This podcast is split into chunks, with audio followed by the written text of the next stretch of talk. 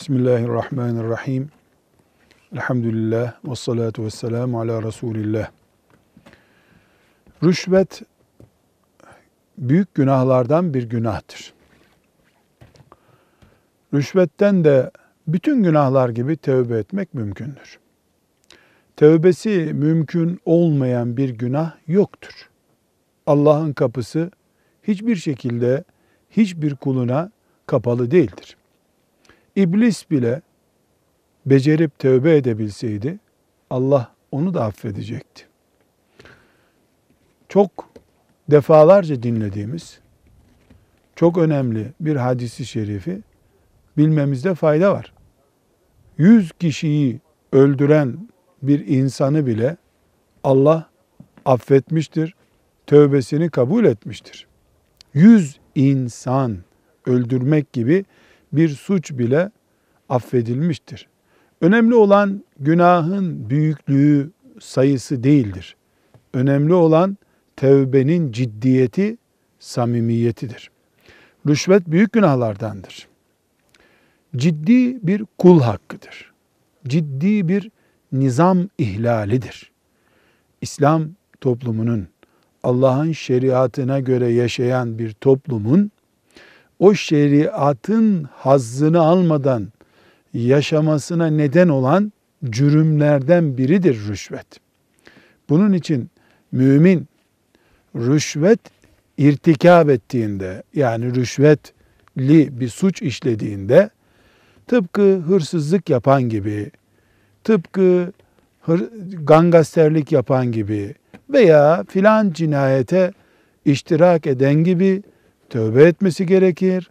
Allah'ın kapısına dönmesi gerekir. Rüşvet ne olduğu zaman rüşvettir?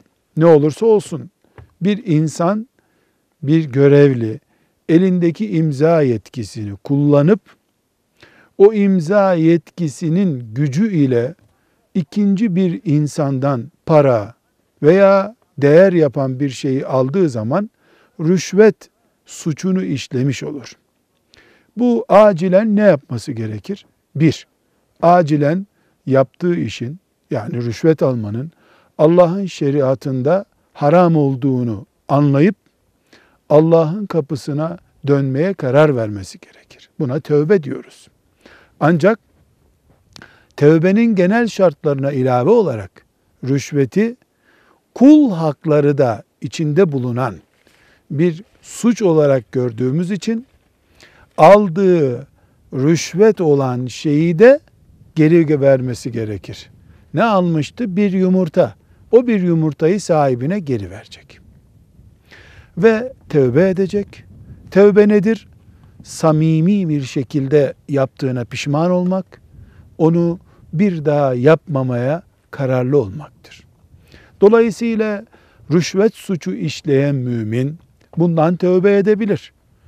Etmelidir. Etmedikçe kursağında haram vardır, dosyasında suç vardır.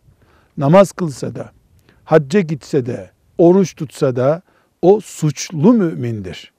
Hacca gitmek rüşveti kapatmayabilir. Sabah namazını camide kılmak rüşveti kapatmayabilir. Çünkü rüşvette ciddi kul hakkı var, ciddi nizam ihlali vardır. Burada mühim bir husus daha var. Allah'ın şeriatı ile idare olunmayan sistemlerdeki görevliler rüşvet suçu işleseler Ömer bin Hattab radıyallahu anh'ın devletinde bu suçu işlemiş insan gibi mi olurlar? Elbette insanın Ömer bin Hattab'ın devletinde işlediği suçla Ömer'i yok sayanların devletinde işlediği suç aynı değil ama rüşvet rüşvettir. Nizam ihlali suçtur.